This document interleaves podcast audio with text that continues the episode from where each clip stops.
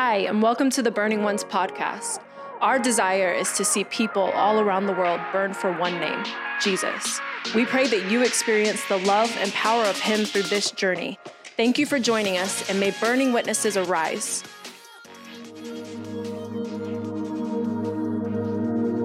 I want to take just a couple of moments to talk to you about Jesus.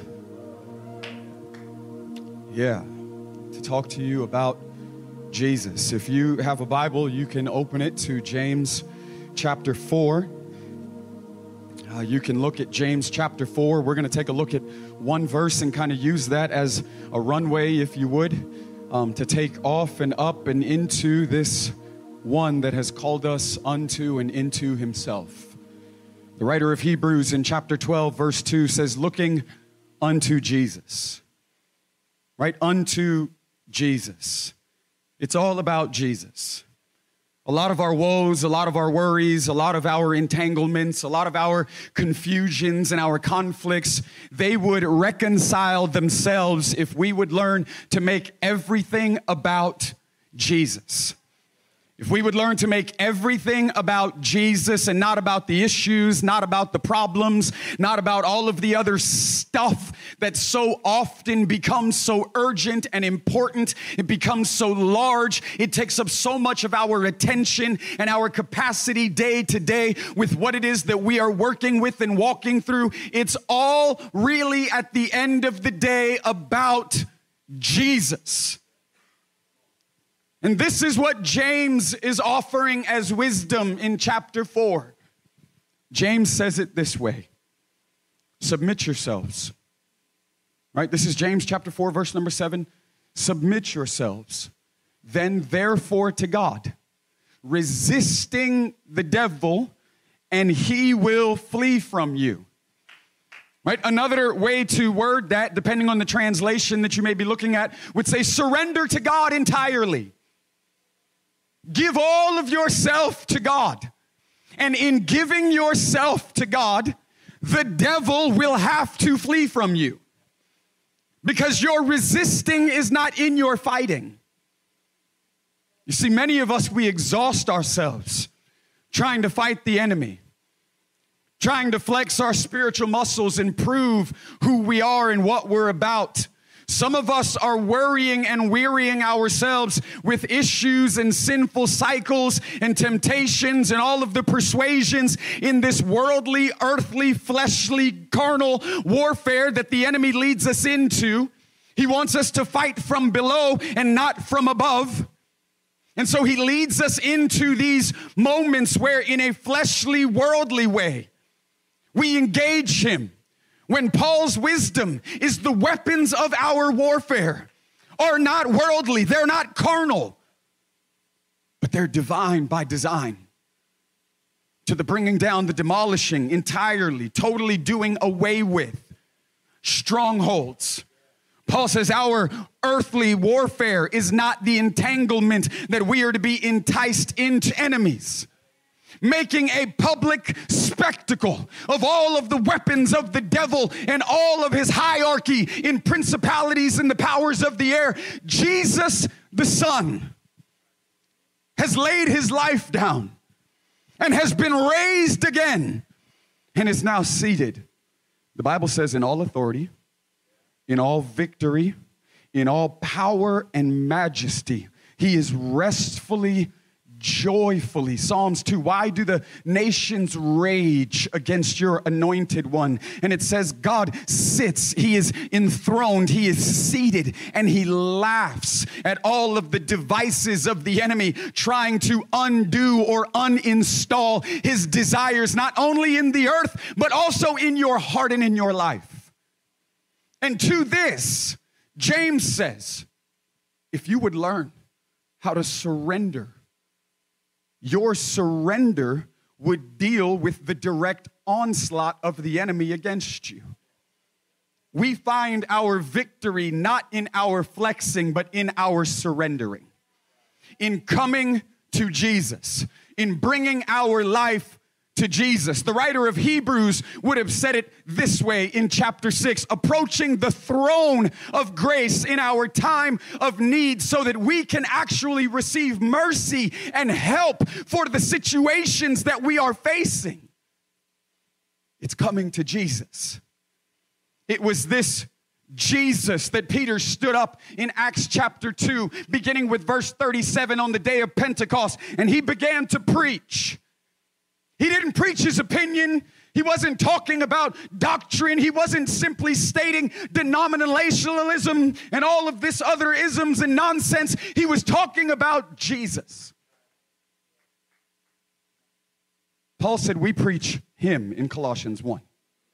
We preach him, a real person, admonishing, instructing all men with God's wisdom that they might actually become mature or full in Christ. And it was this Christ in Acts 2 that Peter stood up to declare. And as he did, the Bible says that the hearts of the people were pierced.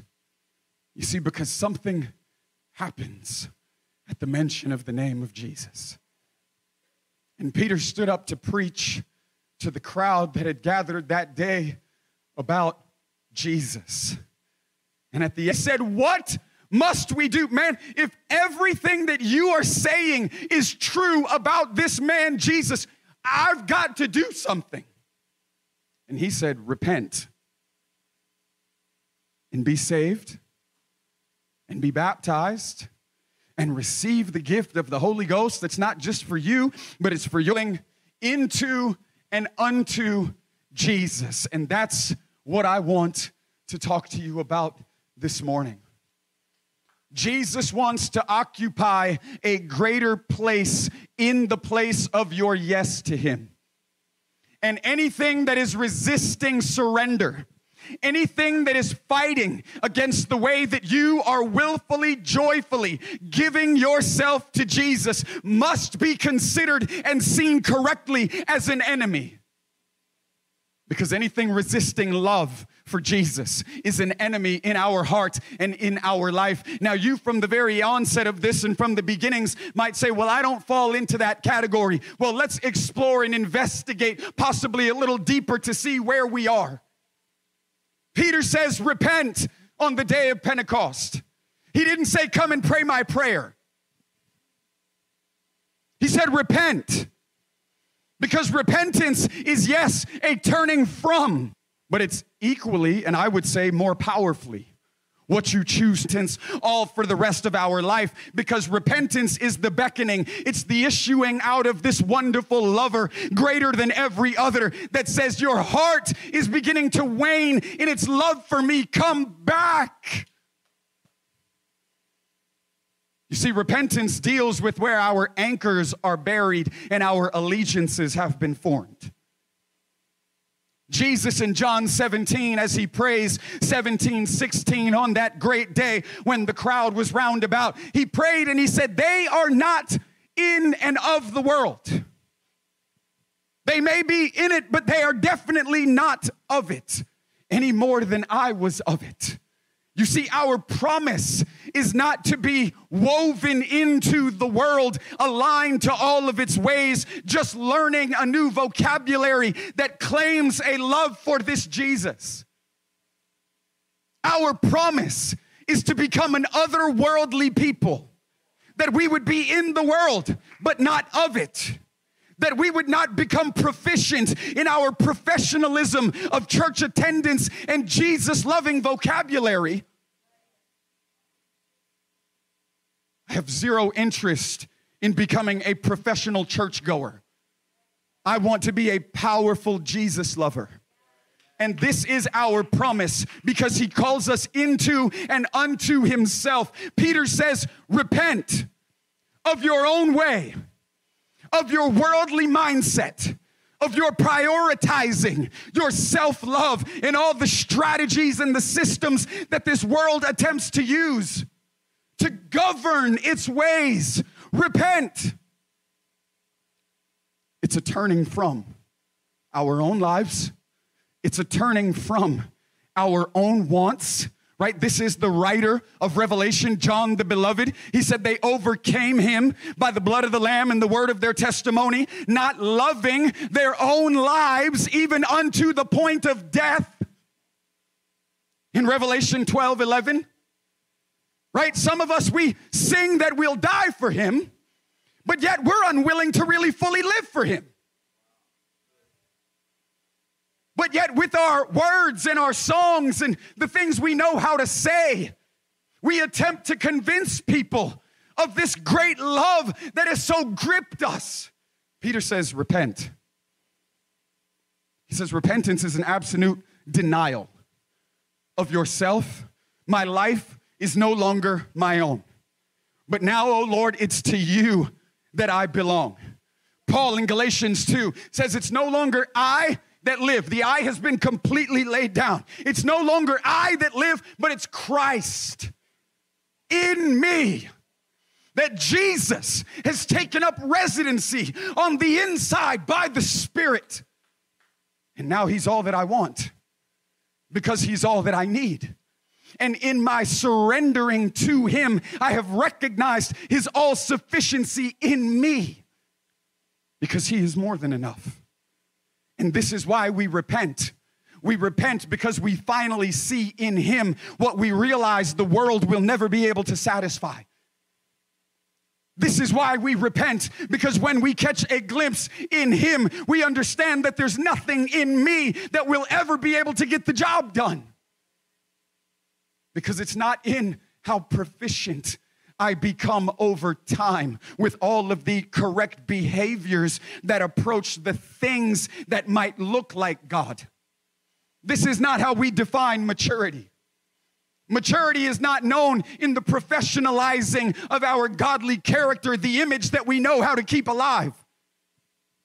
But our maturity is weighed by our dependency. Because you can learn Bible verses and not be dependent on Jesus.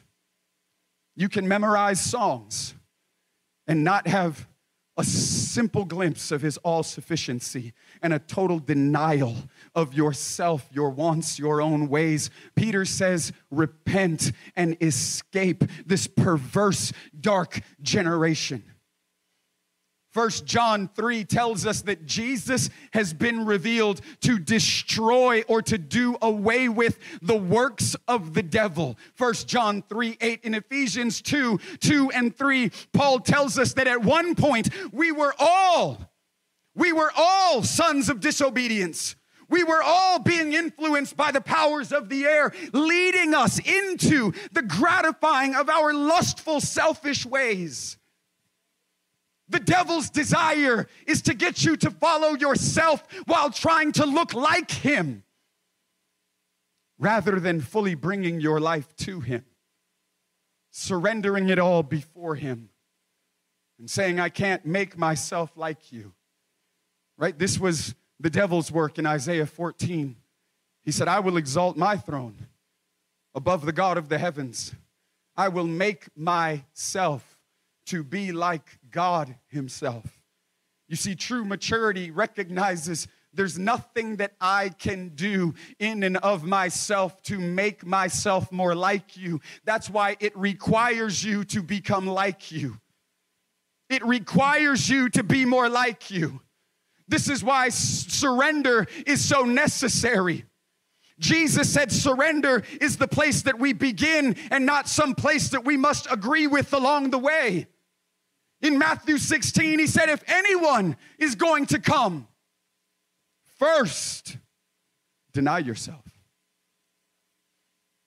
Self denial is not some luxury that we agree with along the way. Self denial is the doorway to discipleship, it's the beginning, it's first, it's his offering. You want to come my way?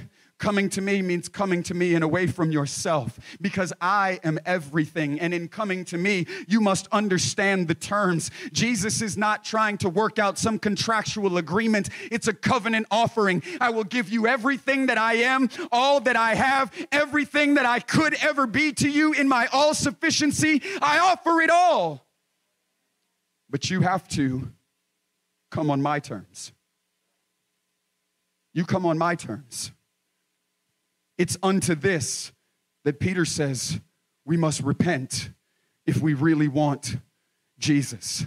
You see, this morning, God wants to deal with anything in our hearts that is struggling to have our own way. You see, God wants to deal with anything in our hearts that is not being issued out of the life and the strength and the purpose of Jesus. Because it's unto Him that we have come.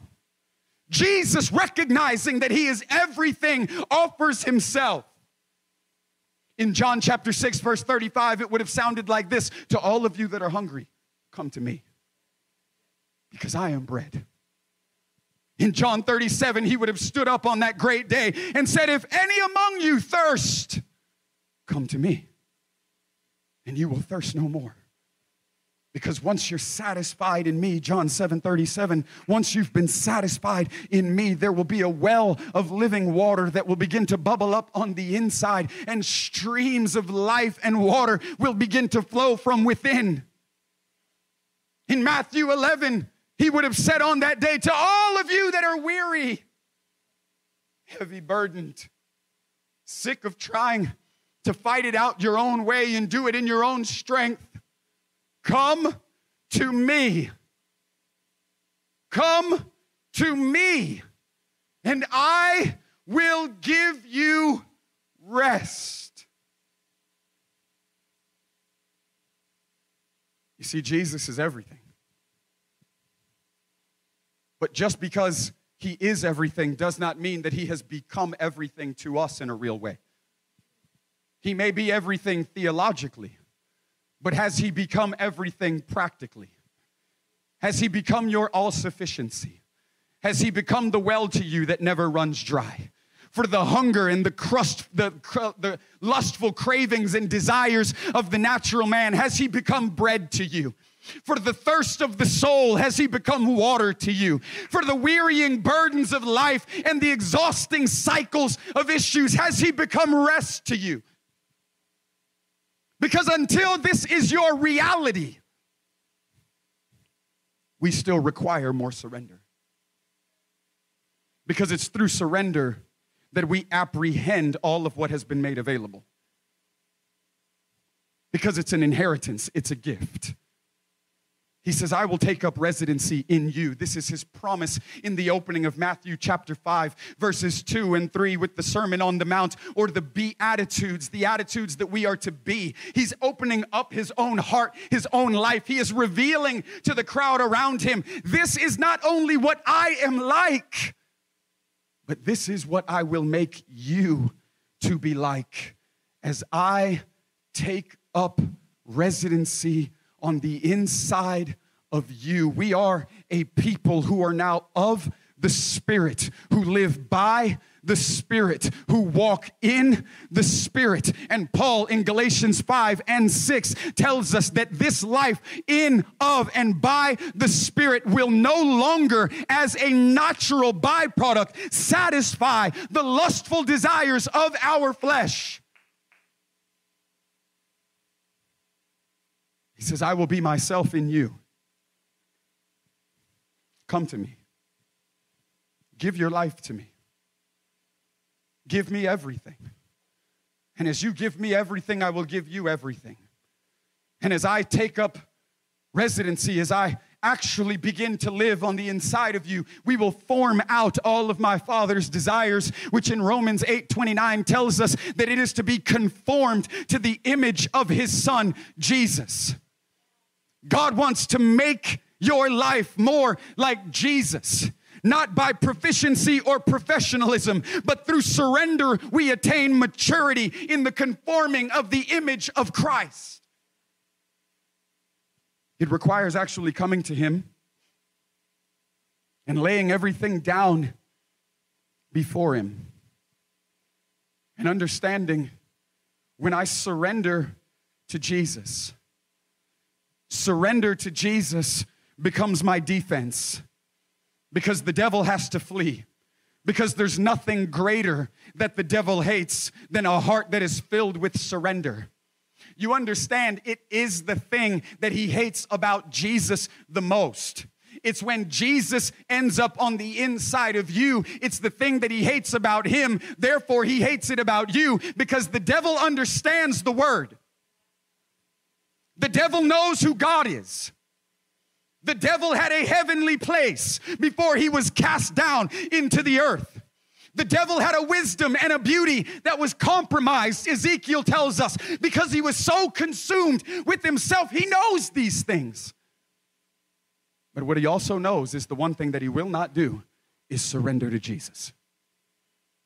But Philippians 2 tells us that Jesus came in the form of a servant to offer his life in obedience unto death on a cross but that it wasn't just a momentary or an immediate solution. This is eternally the place that he embodies. Surrender is who Jesus is eternally, before time, after it, all in between it. He says, I will lovingly lay down my life to do the will of the one who called me. It's the thing that the devil hates about Jesus, his loving, joyful surrender to the Father. James says, This is your wisdom. You learn how to give more of your life to Him. And all of what you've been trying to fight off will begin to fall off as you learn how to love Him more. You see, over time, if there's anything that we want to grow in, it's in our love for Jesus, in our deepening of surrender, in the way that we joyfully, willfully turn more of our heart and life and desires over to God because we realize there is nothing else. There is nothing else. For this world is not our home, but we're living unto another age. We are living unto another age and all of the immediate, seemingly powerful, stressful cycles that life puts us into, there is one that has promised to give us rest. There is one that has promised to be our freedom. That in coming to Jesus, we no longer just deal with the penalty of sin, but we deal with the desire for it. You see, some of us, if we wouldn't feel bad about the things that we do, we would still do them. because it's not necessarily the thing itself that we feel bad about, it's the way we feel about doing the thing that we know we probably shouldn't be doing. And if we could do away with the consequence or the penalty or the feeling, we would still give ourselves because of the desire that is being satisfied by whatever thing that life is offering us to find fulfillment in or from outside of the person of Jesus. And we would still do these things. But the grace of God is so amazing and so wonderful that not only will He not allow you anymore to be satisfied by that, but He's also not just gonna deal with the penalty. He wants to root out the desire because your maturity, again, is not weighed by professionalism, but by transformation. You are to become something different. And this is where our hope lies. And I'm not like everybody else. You take that for what it's worth. I don't really care. I'm not like everybody else. I am no longer the thing that I was, not because I have grown in the way that I have learned how to suppress it, but God has actually dealt with it and transformed it altogether. It's not that I'm trying to hide it or bury it, it's no longer there. It's gone. He has changed me and transformed me and not just my desires that I had to learn how to fearfully confront. But because now I have a greater desire for him than anything else, he's dealt with all the desires that dealt with these lower level things and things that do not belong to him or are being issued out of him. Is everything that he has confronted in me. Every place in my heart or my life that I was seeking to be satisfied outside of the person of Jesus. When He came into me. He dealt with everything attempting to overwhelm me. Casting off every sinful practice and entanglement, all of the encumbrances, as Hebrews would tell us, that bind us, that hold us captive, a prisoner to worldly ways, fleshly desires, carnal cravings. All of these attempts get crushed when the weight of his love take up their rightful place on the inside of my heart. And that's why anything this morning that is restricting your love and surrender to Jesus must be seen as an enemy in your life.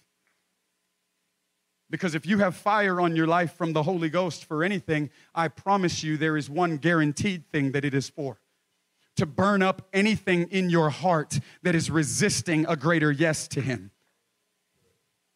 You may speak in tongues, but do you have a yes to Him? You may memorize Bible verses and chapters, but where is your heart in the place of its yes to Him? We can do all of this other stuff at times without Him, but we want Him. And I want Jesus. And I want Jesus to deal with in my life all of the ways that the enemy is trying to keep me from Him. I need the enemy to crush, or I need Jesus to crush the work of the enemy in my life by way of depression. I need Jesus to crush the weapons of warfare in my life by addiction and bondage and cravings and fleshly longings. I need the love of Jesus in my life to deal with all of what the enemy continues to bring my way. So, this morning, if you're dealing with anything that's not coming from Him, you see, you can always tell the source by following it back a little bit. Because anything that comes from Him will lead you back to Him. Right? This is the promise in Colossians. All things are from Him, for Him, and back to Him.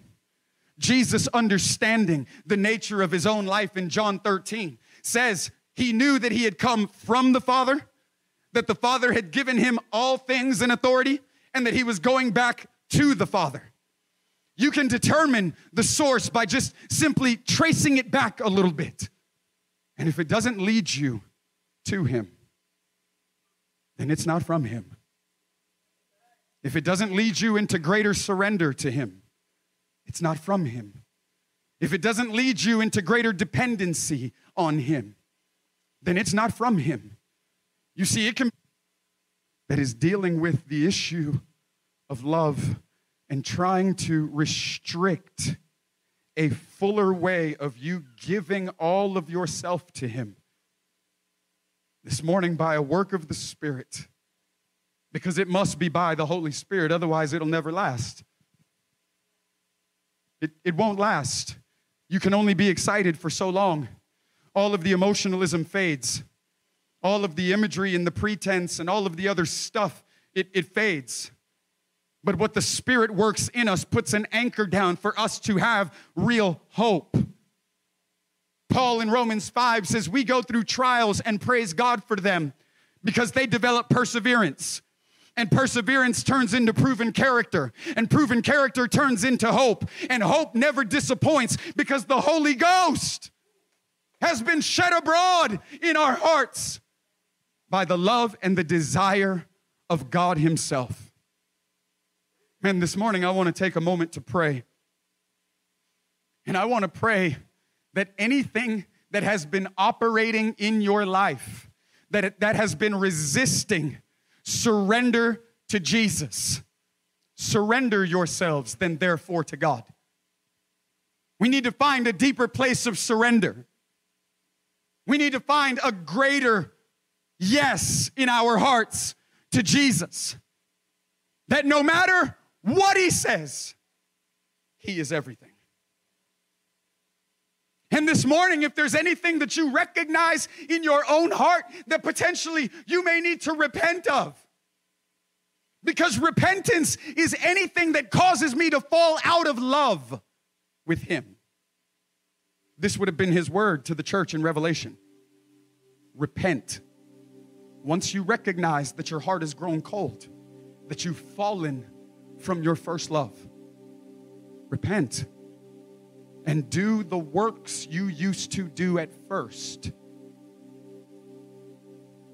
If repentance is anything, it's the joyful offering of our lives to remain and to cultivate consistently a greater love for this one that is everything, that has called us into and unto himself.